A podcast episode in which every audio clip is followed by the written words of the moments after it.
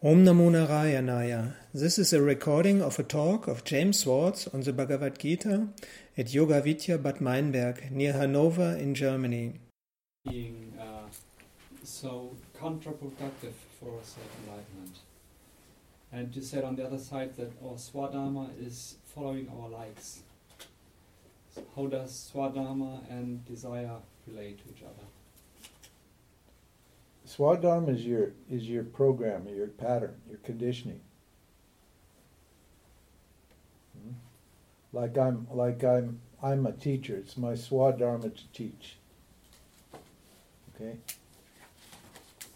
Now, I, can I teach without desire? No. No. how, how am I going to teach if I don't have desire? I had to get out of bed and come down here and read the book and start talking. I have to have desire to do that. If I don't have desire, it won't happen. But that this desire that is not opposed to dharma, is it? Okay. Huh?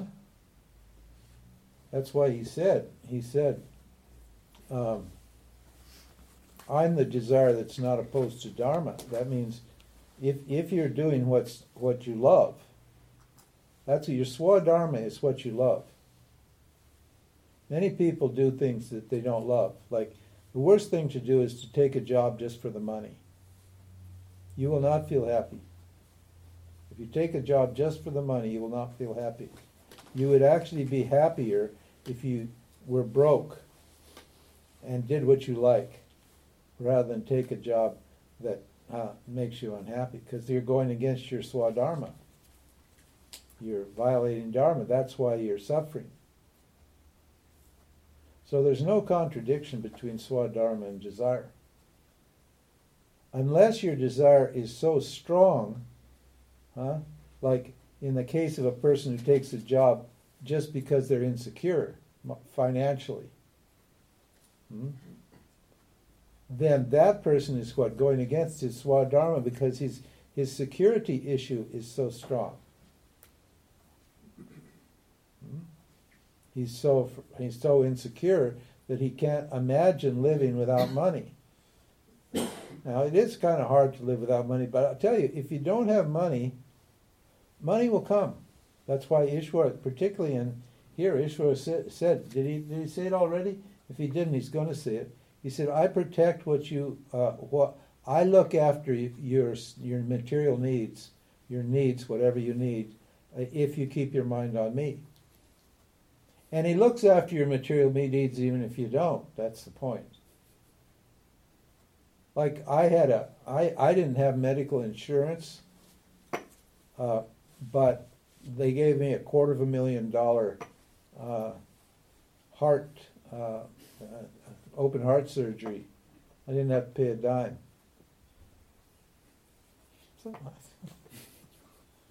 I got the best doctor. He'd done 9,000 open heart surgeries.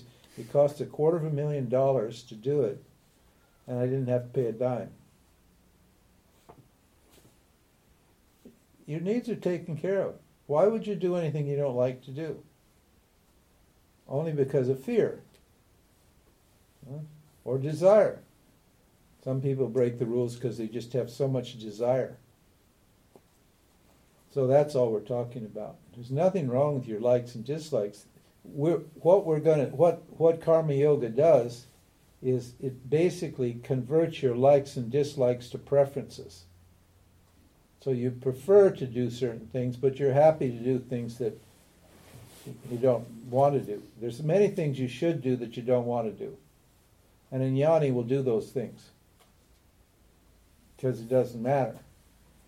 But a normal person will get will avoid doing what he should do, he or she should do, because he doesn't like doing it.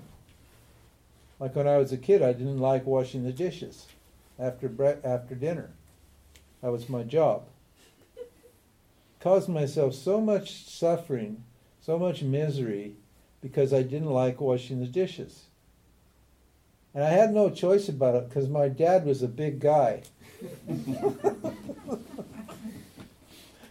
And I knew if I didn't wash the dishes, it was going to make my life hell for me.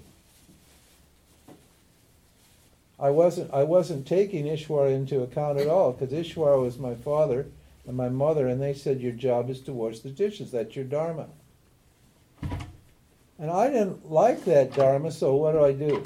I was always trying, always angry or upset or, or doing a bad job washing the dishes. What? Uh, because I didn't like it. And it, it wasn't until I was like 15 years old, and I was always been a smart guy, one of those guys that knows everything, and and arrogant. And I was I was giving my father a hard time.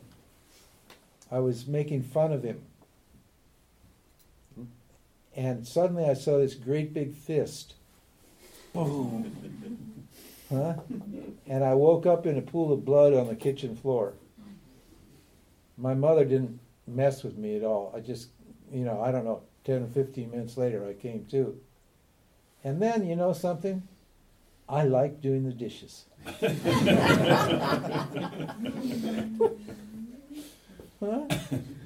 then dish, just doing dishes and doing mowing the lawn and doing those chores very nice. My father was extremely patient and tolerant. He hated that. But at a certain point, Ishwara, boom! There's the rules. You're not paying by the rules. You don't do what you're. You go by your likes and dislikes. You don't. You ignore your environment. What's going to happen? Boom!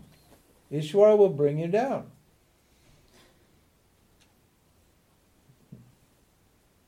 That's the message here. Andrew Cohen, there's a good example.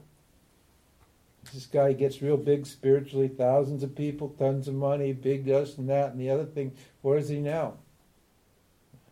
This is a little man over in India sitting there meditating and trying to figure out a way to plot his comeback to fame and fortune. Because he didn't take care of his environment. He abused the people he was teaching. And they all got together and they said, okay, we're fed up with this. You're out of here. They just voted him out.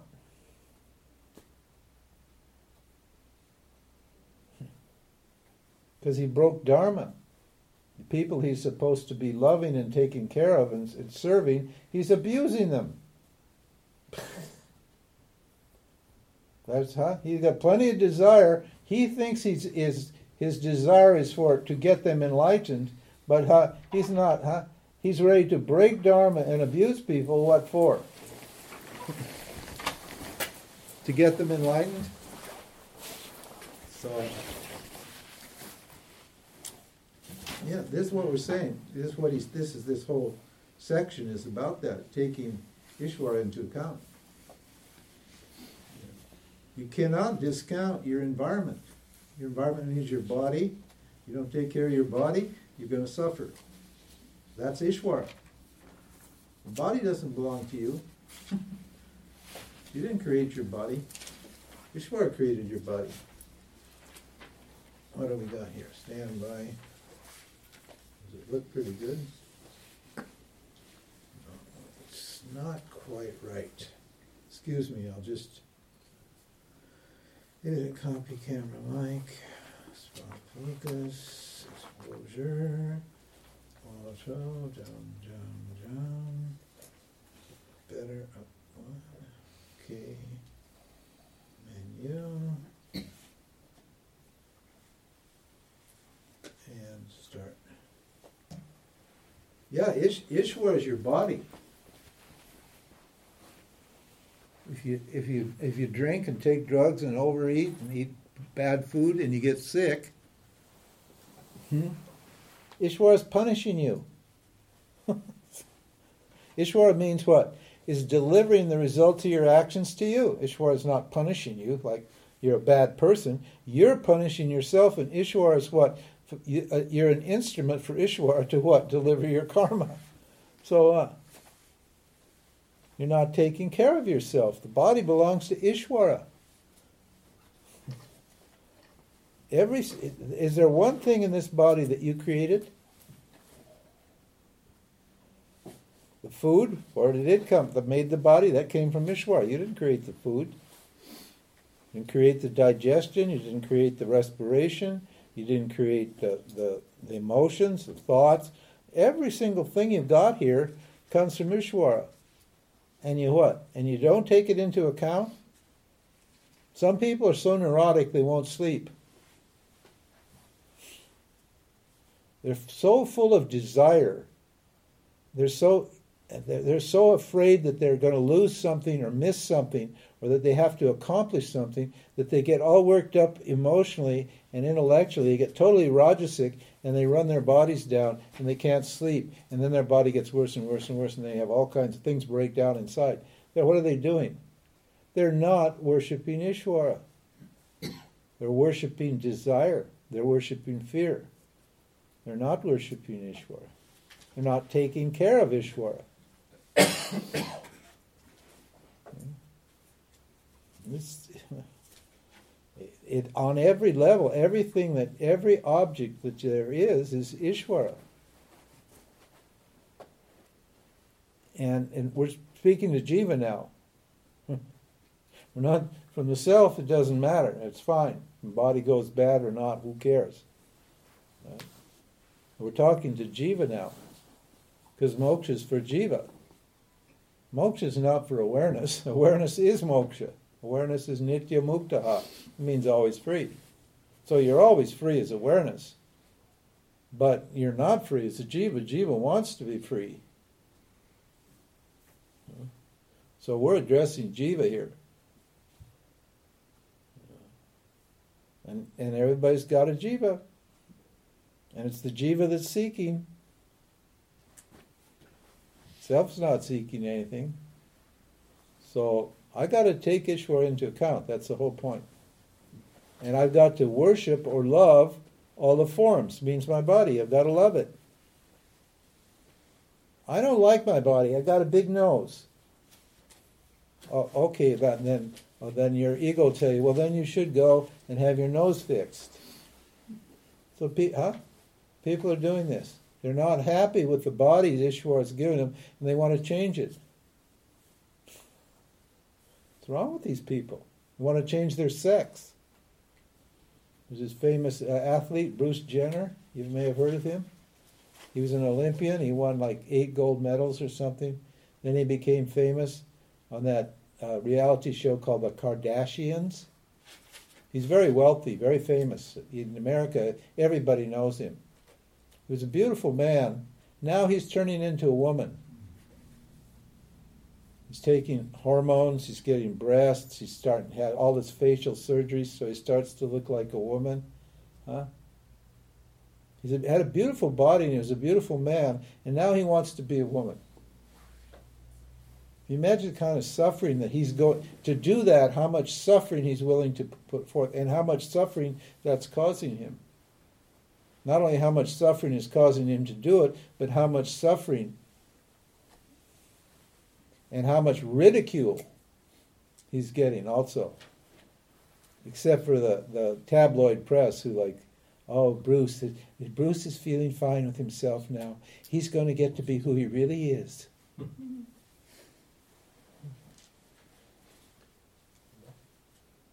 This worship Ishwara means love yourself, love your God, love your environment, love your friends, love your family. See them as yourself. Give that give your body and and everybody else the same respect and love that you what that you feel for yourself. You he only does that because he loves himself. Unfortunately, he has a very very peculiar notion of what his self is. Because if he actually knew what his self was, he wouldn't have to change his body to make himself feel good. Understand? So when when he said when when we're talking worship of forms, worship of formless is Vedanta. That's meditation. That's what we're. That's the knowledge portion of this. The worship portion of this is what is based upon knowledge. Is just understanding that everything that you're in contact with, everything you see and smell and taste and touch and feel and think, is what needs to be uh, loved. Yes, sir. One more for clarification. So fears and desires are also Ishvara. Yes. And so to love Ishvara means also to have a loving kind relation towards my fears and to desires. your fears and desires. So how to de- how to love them intelligently? Yeah, uh, How, how, well, sublimate them into a search for Ishvara. But not repel? No, no. Convert those desires and fears for objects into a desire and fear to know, a desire to know yourself. Take the fear, be what? The fear, you can use the fear to stay away from the objects because you know the objects are, are the objects are, are defective. It, uh, you chase objects because you think they're beautiful and you think there's no downside. You don't think about the defect of an object when you go into it. And fear should be, and, you, and your, your fear should say, hey, just a minute. Careful. That's very juicy and very sexy. But there's a downside here. I think I'll stay away from that.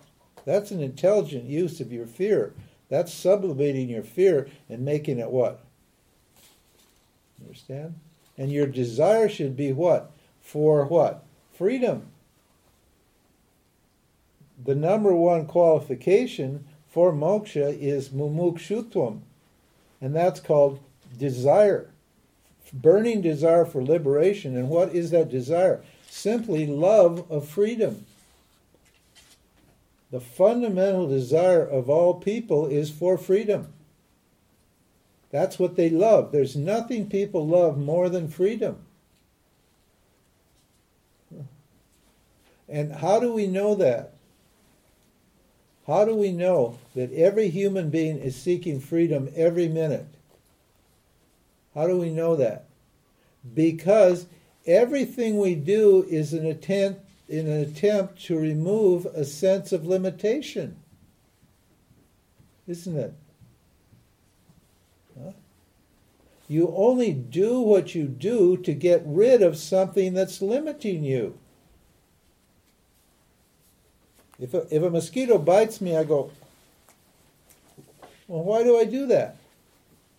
Because that itch is limiting my happiness. And when I scratch it, what happens? It feels good. The, the, the un- unhappiness goes away and I feel happy. Huh? You, you want a job, not for the job. You want a job to be free of the feeling of insecurity. The job, the job's a job. When you got the job, your feeling of insecurity goes away. That's what you really wanted to was to be free of the insecurity. You didn't want the job. When you get a relationship, you don't want a relationship. You want to be free of loneliness. If you're not lonely, you won't be looking for a relationship. Right? Isn't that right? Why am I getting some resistance here? Because the, the ego doesn't like that idea. That's why. So it's intelligently, uh, it's intelligent to what?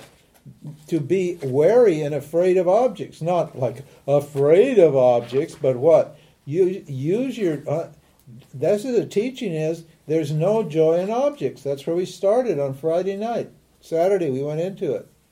There's no joy in the objects. Life's a zero sum game, it's defective. So if I'm chasing things in life, I'm what am I doing? I have to ignore the defects to make this thing work for me. To make my life work, I have to ignore the defects. Hmm? And if I if I want something, huh, and I know and I get it, what happens? Am I happy forever? There's another little sim, another little un, inconvenient truth. No, I get what I want, and do my wants go away? No, my wants don't go away. I just uh, I just got a new want. Or if I don't have a want, my want turns into holding on to what I have, into an attachment. So now I've got what I want, but then what? That's great. Now I feel free of that. But am I free? No, I'm not free. Suddenly I have to keep the object that's called yoga and kshema. I have to keep the object what? To stay happy. So I haven't got rid of the the the insecurity at all, have I? I'm still what, tied down to the object again.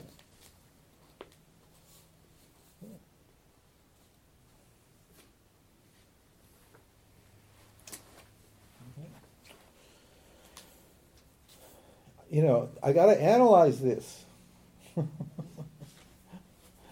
this is radical. It's tough. There's not many people interested in Vedanta because huh, it's it's tough.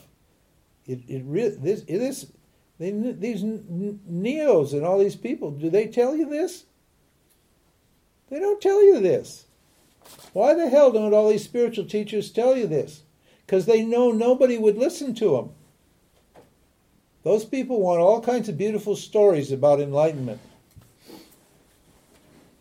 Every time you go to see Gangaji, it's like going to Gangaji's birthday party.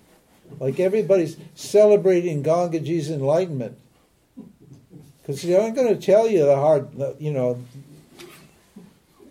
That's what it's like. Go to Adyashanti, you, you, you, you, it's like you're sitting there for five years waiting for this big thing to happen that never happens. He's promising all this wonderful thing that's going to happen, but it never happens. Spend like $500 for a, I don't know, a video or something, and you have to get in the lottery to get your to to go to the seminars, whatever it is, and all that sort of thing, and and and you still don't you still don't know what it is you're seeking, and you don't have any way to f- seek it either. It's just a promise and all sorts of vague spiritual blah blah blah about what it is and how wonderful it really is. It's really spiritual pornography, basically this whole world, you know. So look at this is not comfortable. this is not comfortable. It's saying, why are you doing what you're doing? Why are you chasing things that are not real? Why do you insist on believing that you can beat the system when the system is set up stacked against you? It's like going to a casino. Bhagawan has this set up exactly like a casino. Bhagawan. the odds are always in favor of Bhagawan. The odds are never in favor of Jiva. And you keep playing. Every, you know, you, you, you win a little bit and then you throw some more money down, you know. huh? It's the same. It's a stack. What they say in the, in the gambling business, I used to gamble. It's a stacked deck. That means they, huh? they stuck some fancy little cards and they took a couple cards out that shouldn't that were there and they added a couple more and they stacked the deck. It's it's built this system here is built to frustrate you. this is why you huh? This is why you I'm always complaining, speaking as James. What a pervert Bhagawan is. Huh? yeah, it's a terrible pervert that sets it all up to frustrate you over and over and over again. You'll never get satisfied here. It's all just like masturbation, is mm-hmm. chasing objects. You just can't win. So, sorry, I object. it's beautiful creation and it's perfect dharma and there's a clear way out. Oh yeah, it's not yeah, that yeah. bad. No, it's not that. all that bad has It's only yeah, that's right. If you know that, it's not that bad. But if you don't know that there is a clear way out, and what the clear way out is, then it's bad. That's true. Well, that's what we're saying. If you don't know that there's a way out, and you don't, you, but we don't want to believe. Yeah, but but the suffering that you experience makes you start seeking. Well, So yeah, but you don't. You don't. It, hopefully, it does. And in, sooner or later. Yeah, sooner or later. That's true. In fact, the texts say that. But you should take all of this frustration as a blessing because it makes you seek. But it doesn't necessarily make you seek because not everybody seeks. Some people just get duller and duller and duller, and then the soul perishes. He points that out here too. So, so, huh? You see people going down, down, down, taking lower and lower and lower births all the time too. So, not everybody You know, suffering can do two two things. Suffering because it's a duality. It can either wake you up and make you sensitive to yourself, or it can make you totally dull. And then you just keep trying to like cover over your dullness with drink and drugs and sex and, and all sorts of stuff. You you keep uh, trying to medicate yourself. And and this samsara, you can't self medicate here. That's the point. You need a guru and you need a teaching. You need a teaching and you need a teacher. That that's the only way out. And that's what happened with Arjuna right in the beginning, wasn't it? He quit. He realized that he couldn't self medicate. He, he, he gave up. He said, he said, I, I give up. This is over my head. I, you tell me what to do. Now that's an amazing thing, isn't it? That's a dangerous thing if he's got the wrong person. Good, lucky he's got a real true teacher. Lucky he's got a true teacher. But he he understood that this problem was way over his head. He could not figure it out. And so, you know, then, yes, then there's not only hope, then there's a great inspiration because this is an amazing teaching. And this puts you in the driver's seat. It doesn't put the guru in the driver's seat. The guru just gives you the knowledge, shows you how to work it, but then it's up to you.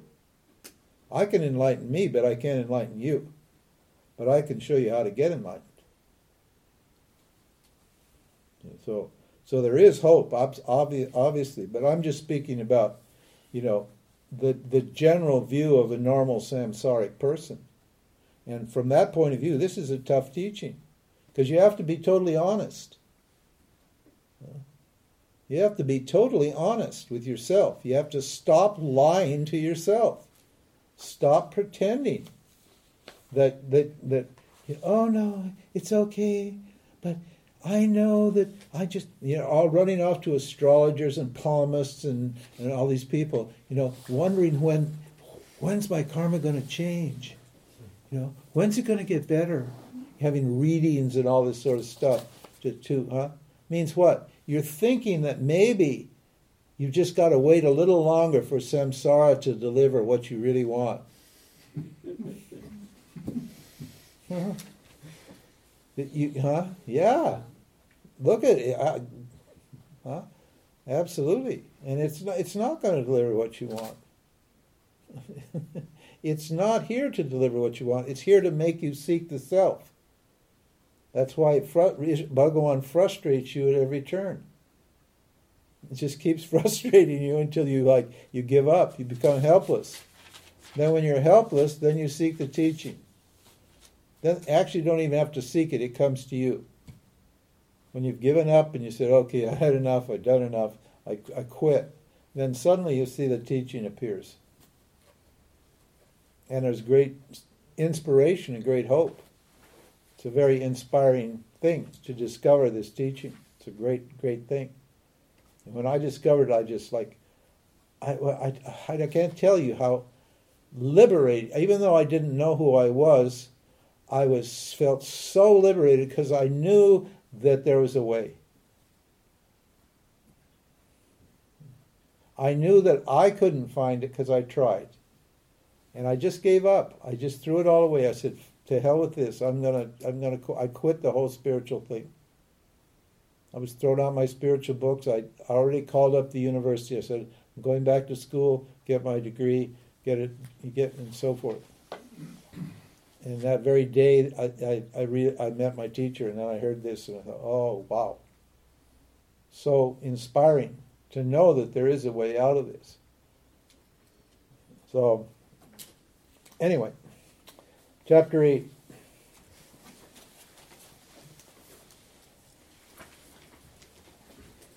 Oh, we didn't finish chapter. No, no, we didn't finish. No, we didn't. Finish. Which? 20. Verse 20. Verse 20? Oh, worship performed. Sorry. Ah, yeah.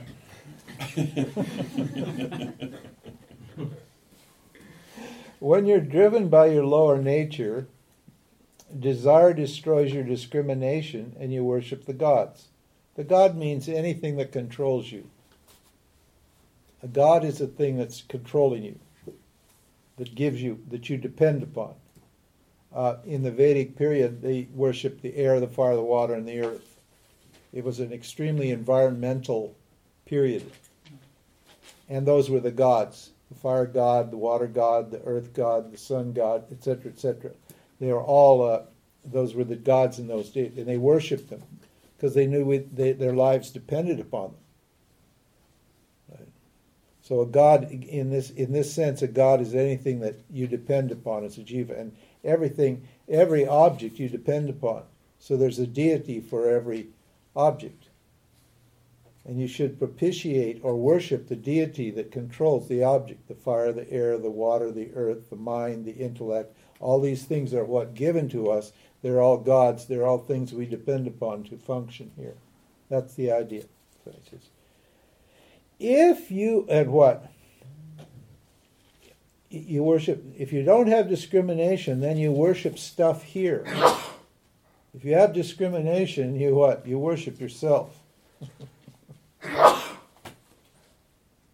If you if you don't have if you have discrimination, then you worship yourself. If you don't have discrimination, then you worship something here.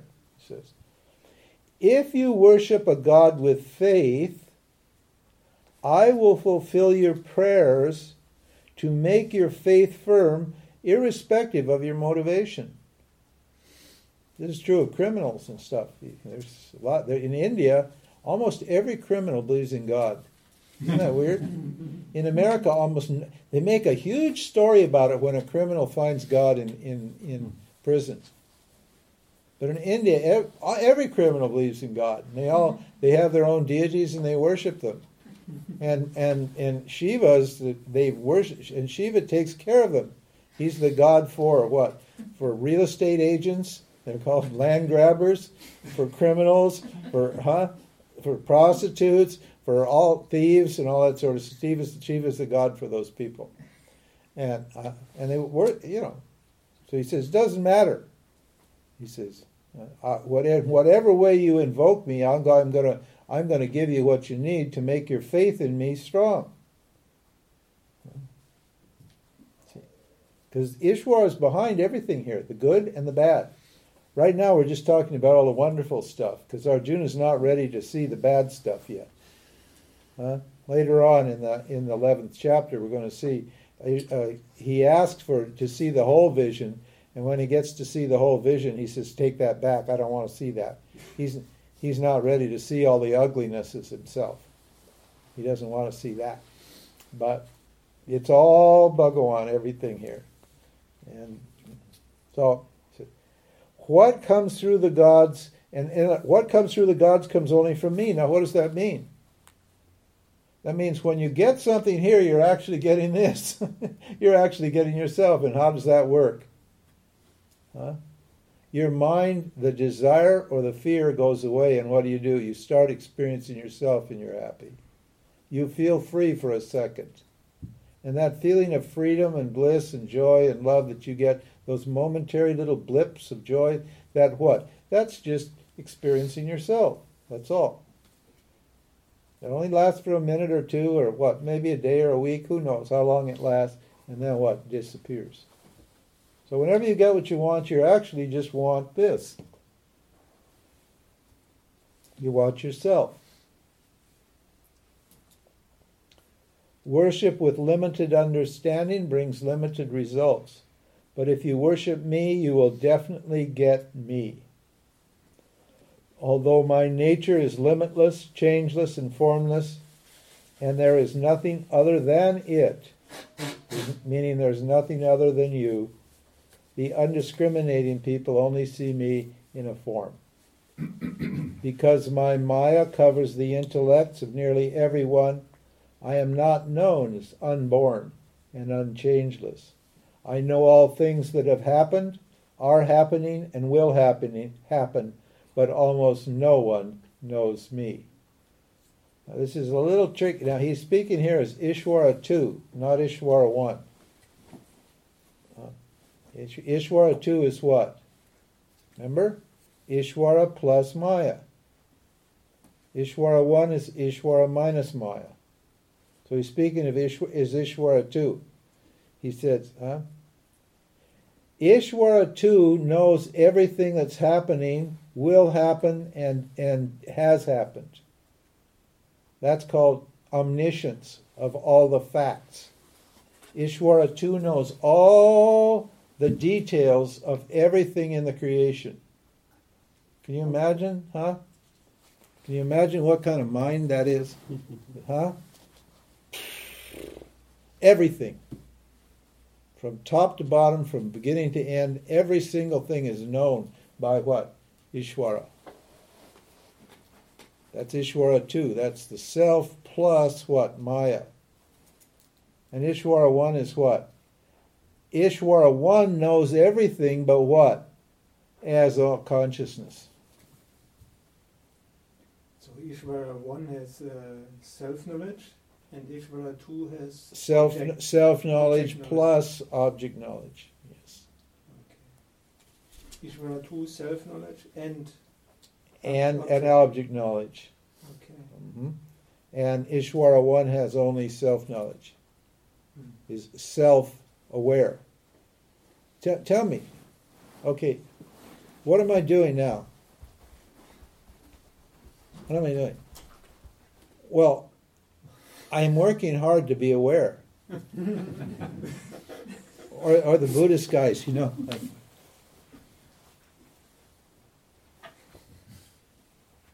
have you seen them? How the Buddhist people doing that funny walk? Why are you walking so slow like that?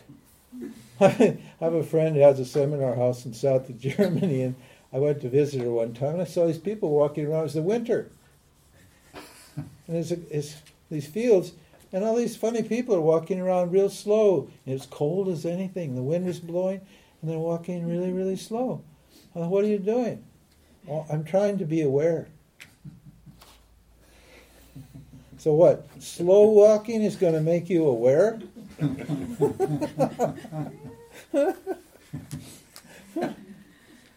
Excuse me? There's not one thing you have to do to be aware. Huh? Awareness is not the result of any action. It's not a product of an action. Huh? Awareness, you what are you doing to be aware? You're not doing anything. It's your nature. What what are you doing to exist? If I don't if I don't move, I won't exist. you exist prior to your movement. You can't what? Move unless you exist before you move. Understand? okay. So the Ishwara one knows what? Knows itself. And when objects when objects appear, huh, Ishvara one knows that all the objects are just me, and Ishwara knows the nature of all the objects. And Ishwar too knows what? The functions and forms of all the objects plus itself. That's called Bhagawan. Bhagawan has self knowledge and object knowledge. And what and what is this? Desire and aversion create the opposites. The opposites delude. Delude why? You can't decide what you want. You ever been in that condition? I think you have. That's because why? Because reality is a duality and you don't know what to choose. Should I do this or should I do that? When you consider this and you consider that, then your mind gets disturbed, huh? and then you get confused. Huh? What should I do? I don't know. Then you go to an astrologer. Then you go to a psychologist. Then you flip a coin or you do something because you can't, huh? Because you can't make up your mind. Because in duality, it can be either way, can it? You may go for this and end up with that. You may go for that and end up with this. You don't know. You never know when you make a choice what the results of the action are going to be. So you're always worried. I'm going to make a mistake. Is it going to end up bad? You know?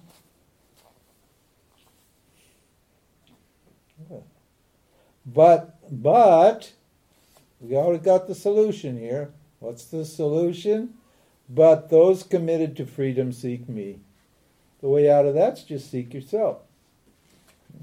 Bring your negative tendencies to an end through karma yoga and you'll be released from the spell of opposites. Karma Yoga neutralizes your likes and your dislikes. If you seek freedom from change and take refuge in me, you will come to know me as your own self. In other words, through the knowledge of Ishwar, you'll come to know who you are. You will also understand karma, what? In all its ramifications, in all its nuances, ramifications, in all its manner. You'll understand uh, the psychology of the doer, for example, which we've talked about, the doer enjoyer. That's karma. We need to understand the psych- our psychology as doers and enjoyers. Uh, you'll understand the limited nature of karma, the defect in karma. Karma has its defect, the upside and the downside of karma. You'll understand that. Uh, the value of karma. You'll understand what the value of karma is. What's the value of karma for us? Purifies our minds. Big, big value, huge positive. Without understanding in all its nuances, though, what? If you use karma for something else, then you're asking for trouble. Uh, all the factors in the Dharma field and how they impact on action and so forth. So the whole topic of karma is a big topic. The first five, first uh, the chapters two to chapter six, uh, nothing but karma. The doer, the jiva, and what he or she he or she can do. So even na- and then he says even nature lovers who see me in the physical world, or those who, who invoke me through rituals aimed at other gods, eventually come to know me. So start loving something. If it's just a sunset or nature, that's a good start because that's Ishwar too.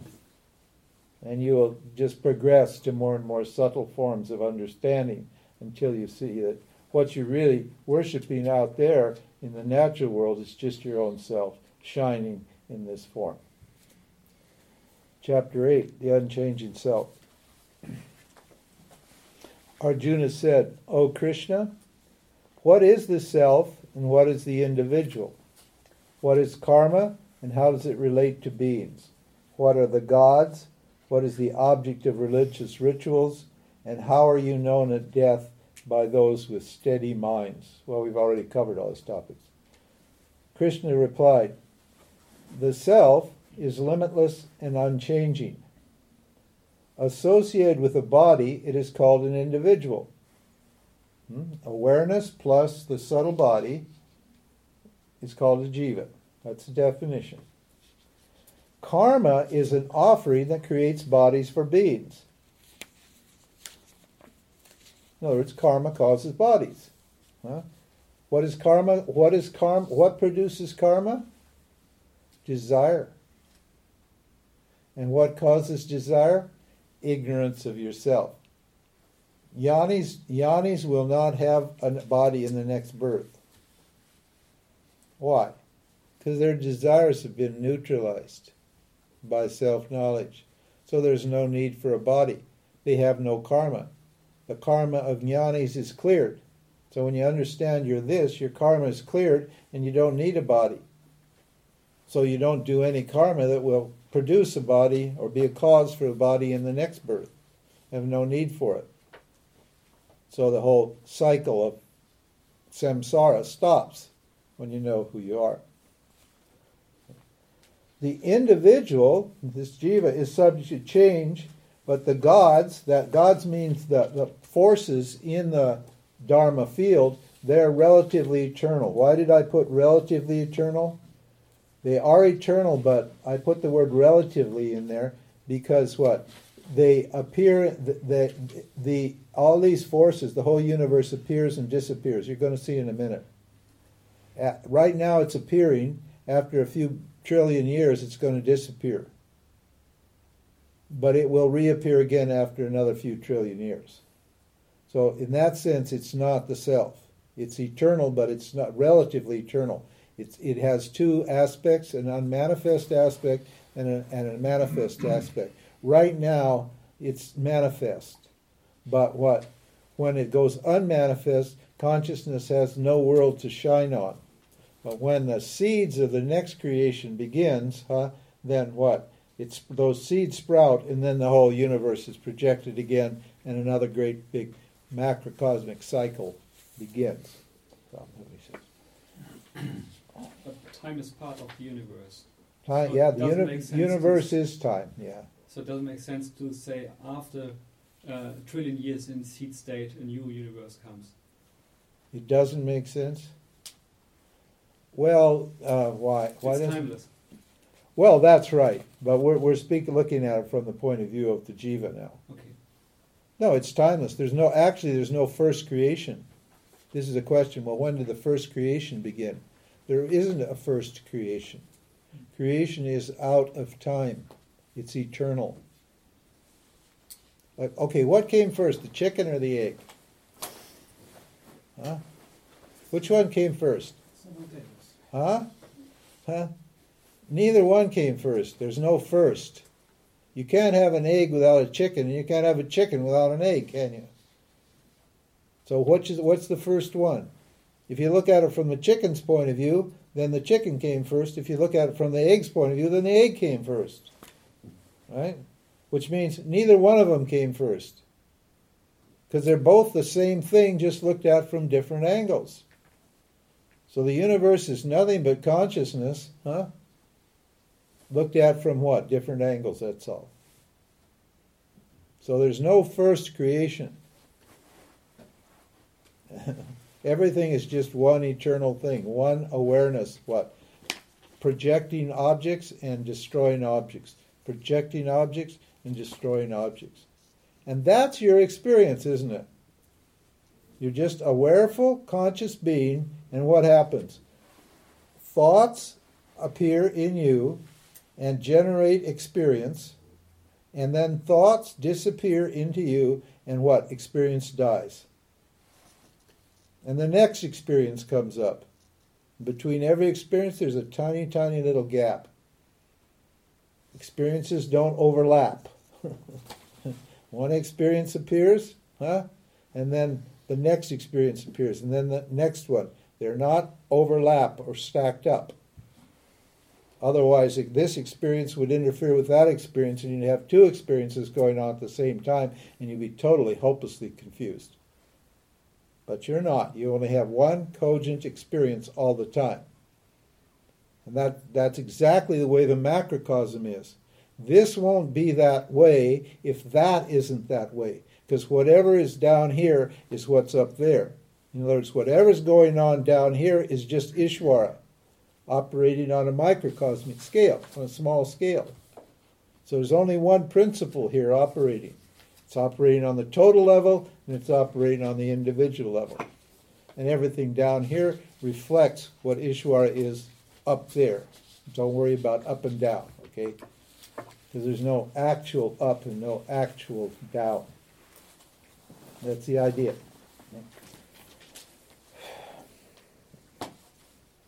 The individual is subject to change, but the gods are relative eternal. And what? I alone am the object of all rituals. Everybody does everything for what? For the sake of the self. And isn't that true of you personally? Yeah. Everything you do is for the sake of the self. You are the self, and you do everything for the sake of the self. This is why the karma yoga is not selfless service. there's no, there's no selfless. There's only the self. So any service you do is only the self doing service for the self. There's no selfless service. Karma yoga is an attitude you take with respect to action and its results. It's the self under the spell of ignorance doing it for its own sake. What? To get free. So, if an individual dies thinking of me, he or she realizes non difference from me. There is no doubt about this. But if at the time at that time something else enters the mind, he or she goes there. This is called videha mukti. There are two kinds of mukti: jivan mukti and videha mukti. Videha deha means body. Videha means without the body. That means at the time of death. And he says, and the scripture says here that if you think of what, if you if you think of if you put your mind or your attention on Bhagawan, on the self at that time, then you'll go to Bhagawan. So suppose people will say say to me, they often say to me, say, well, yeah, I like your idea, Ram. That's a great idea, that Jiva Mukti. But I'll tell you what, I'm, here's the deal. I I'm going to go for Videha Mukti. And the reason I'm going for Videha Mukti is because I really like it here in this earth, and I'm really enjoying myself, and I'm going to have a lot of fun. I'm going to just really just work out, just have so much fun here. And then the minute I die, I'm going to think of the Lord. I'm going to think of consciousness, and I'll go to consciousness then. I, then I'll get my moksha then. So I get both. I get to enjoy life here, and then I get my moksha there. Huh? Clever guys, huh? Hmm? Except what? What's the uh, where's the fly in the ointment of that idea? Huh? Huh? Yeah. If you keep thinking of what? If you keep chasing your vasanas here, how likely is it that you're going to think of the Lord at the end? you will not think of the Lord at the end. Your neck, the vasana that explodes in your mind at that time will send you to your next birth.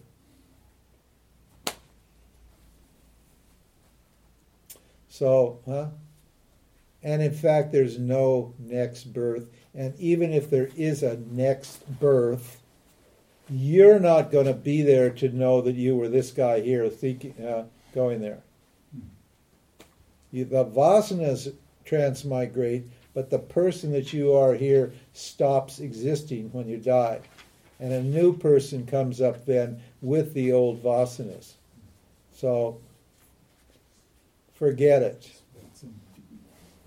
The way to look at this is what? The next birth means the next thought that appears in your mind.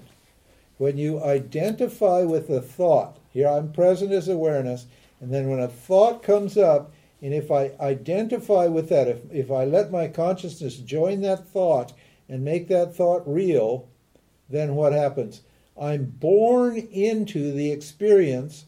I take birth in that experience of that thought until what? Until I disidentify with it. So until I die to that thought. When I disidentify, I die to that thought, I take my consciousness out of the thought, and what? The experience ends. That's how to think of it, because that's how reality is. It's always just, I'm always present, I'm always conscious, and all I ever have is a thought in my mind at any time. I can choose to identify with that thought and suffer and enjoy all the consequences of that thought, or I can what? I can not identify with that thought and let the thought die, and then what? My next birth is gone. And I do that with every birth. What? Eventually, my mind will just calm down, and I'll no longer identify with the thoughts, and what? I'll be free of them. It's a process. So one should interpret this verses at uh, that this rebirth idea in that way.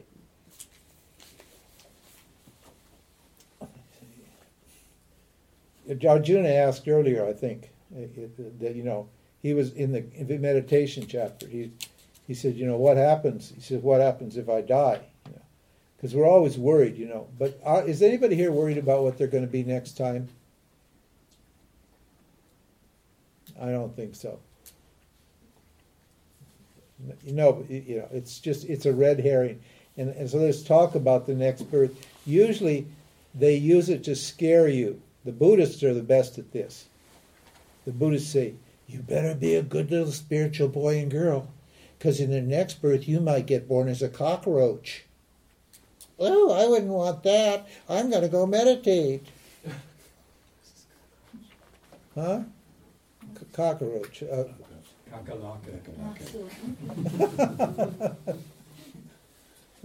they use this next birth thing to scare you to do your spiritual work. Forget it. Yeah. Identification with the thought as a cause for the next birth. Yeah. But we want to identify with the thought, I'm the self. Yeah, because that thought will what will stop your births and deaths. When you realize the meaning of that thought, then you're what? There's no more reincarnation for you. You don't incarnate means to become flesh, to become matter. So when you that thought, what is the thought of awareness? I'm awareness, and that does that that when you understand what that means, then you become awareness, because you already are awareness, and there's no birth and death for you. So that thought is a good thought. That thought destroys the other thoughts. So uh, at some point, uh, there's no point in identifying even with that thought. That's right. At some point, you stop that. You, you that will stop when you understand the meaning of the thought. You have to keep thinking that thought until you understand the meaning of it. When you understand the meaning of I'm awareness, then you see that you are awareness. And when you see that you are awareness, what? Problem solved. No, no thoughts are required to make you happy. No experiences are required to make you happy. You're full. You're complete. I'm awareness means aham purnaha. I'm full. I'm complete. Nothing's missing. That's what I'm awareness means. Nothing is missing. I don't need anything. That's the meaning of that thought. Uh, yes, Hagai. How come tulkus have a past life uh, memories? Oh, some vasanas from the past. Their mind, the mind um, personifies, generates a just like in a dream. The mind generates images out of those vasanas. It's habits. Uh, yeah, it's your yeah, absolutely. Yeah, certain people's minds uh, personify. They turn things into people. Yeah, project. It's a kind of projection. This is why most people worship God as a as a person. It's an infantile state of mind. Uh, it's a it's a it's a it's a parents uh, children do this. They they personify. They turn everything into. We we love to do that with dogs and cats and stuff. You notice that how how all these cartoons and stuff they try to make the animals into people. Huh? You see the cartoons and all this sort of stuff? You have the animals talking to each other and driving cars and, and, and carrying on conversations and falling in love and doing all these weird things that we do. Huh? It's called personification. Right? It's, it's, it's a projection. anyway, offer your heart and mind to me at all times and fight. Fight means live. Live. Fight doesn't mean fight. Fight means live. Live your life. Dedicate everything to God and live. Enjoy. There is no doubt that you'll reach only me. If you reflect on the teachings of non duality with a mind fortified by yoga, a mind that has not wandered to other objects, you will realize your limitless, self effulgent nature. If you contemplate on what is all knowing, most ancient, the ruler and ordainer of everything, subtler than the subtlest, of inconceivable form, formless, and beyond knowledge and ignorance, you will realize your true nature. If your mind is steady with the devotional strength gained through yoga, and you place your breath properly between your eyebrows, you'll reach the limitless, effulgent self. This is yoga. Jnanis don't have to close their eyes to get to the self. There's some certain yoga practices you can do. I don't know about them. I don't care about them. I'm a jnani. So we don't, we can realize the self with our eyes open, standing up or lying down or any place else. Because uh, we know we're the self. That's all. It's not my, any object, it's me, the knower.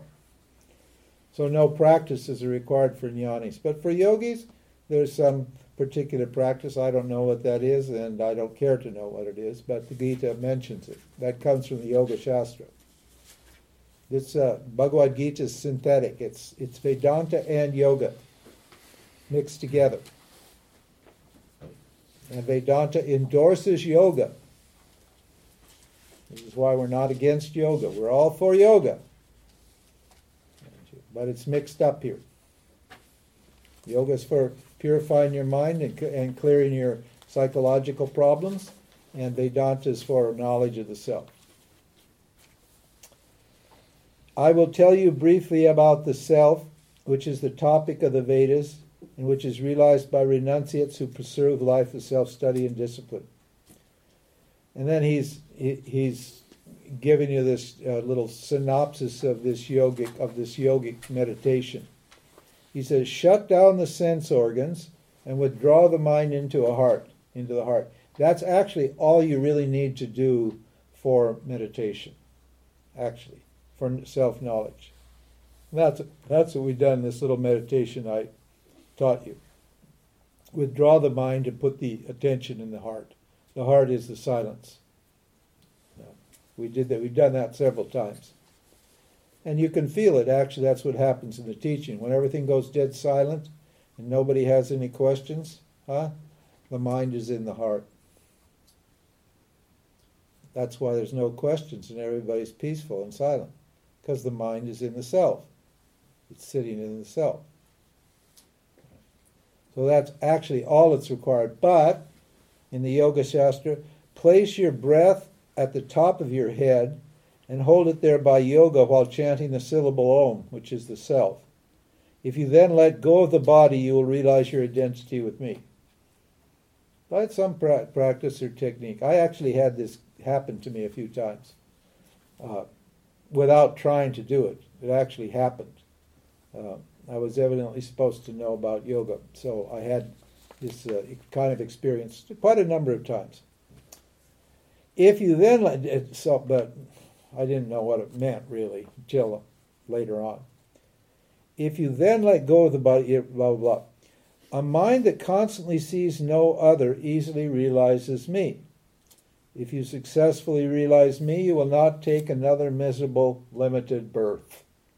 Means you will not means you will not identify with the desires or fears that present themselves to you.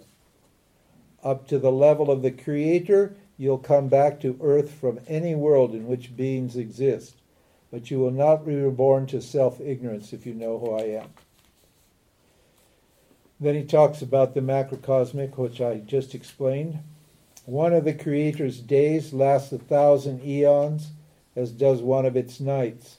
At the beginning of the day, all things and beings arise from the unmanifest and become manifest. And when night begins, they are again resolved into the unmanifest. But eternal consciousness is beyond the manifest and the unmanifest. It does not change when all beings are destroyed. It is what is to be known. When you realize it, you no longer see yourself as a limited being. The self is limitless and can be obtained by a devotion which knows no otherness. It is that in which all beings are rooted, and that by whom all are pervaded. And now we're going to get a couple of kind of strange verses, kind of difficult to interpret, uh, totally non essential uh, for enlightenment. Uh, uh and I'll we'll read those and I'll I'll briefly explain them. We're not going to get into the details. This is all very mystical and lovely, and and if you're spiritual, you can get yourself all, you know, excited reading this stuff, and want to know more. But it's just a symbol, basically. O Arjuna, I will explain to you the paths of return and no return by which yogis go. Meditators on the self travel for six months through the lands of the god of the fire, the god of light and time, the god of day and the god of the light fortnight, and arrive at the abode of the self. But the yogi whose mind is elsewhere travels for six months through the lands of the deity of smoke, the deity of night, the deity of the dark fortnight, when the sun is in the south he or she gains the world of the moon and returns to earth. It is well known that both the dark and the bright paths are eternal. But the bright, by the bright path one gains liberation and does not return. By the other, one again returns to bondage. Knowing these two paths, be not deluded. Therefore, at all times, may you be in yoga, O Arjuna.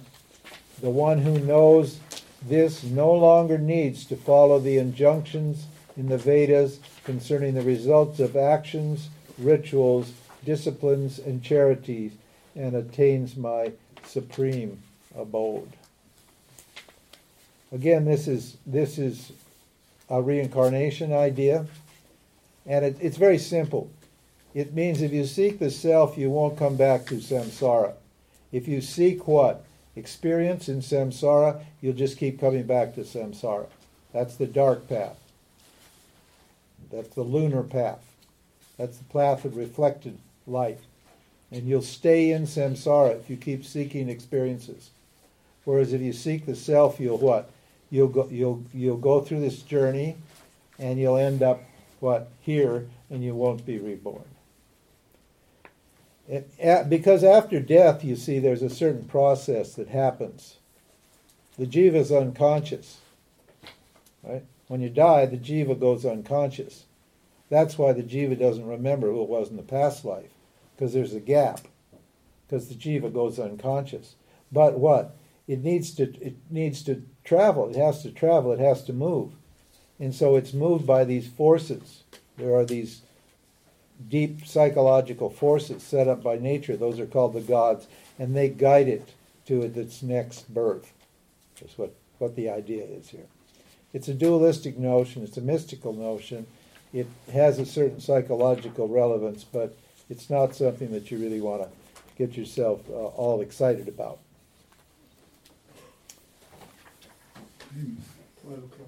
Oh, right on the money. Uh, chapter 9. Well, good. We're coming along. How, how many more days do we have? two. Today and two What more. what day is today? Thursday. Today's Thursday? Friday, is Saturdays. We got Friday. Oh my God! I thought it was Wednesday. Today's Thursday. Oh no, it'll work. We can we can uh, we can get nine, ten, eleven, and twelve. We can do that today, and then we'll do the rest in the last two days, Friday and Saturday, and then we have a little summary, and it's bye bye. Morning session on, uh, on Sunday. also. On a morning session on Sunday. We should wrap it up, have Q and A maybe, questions and answers or whatever. Okay, see you later.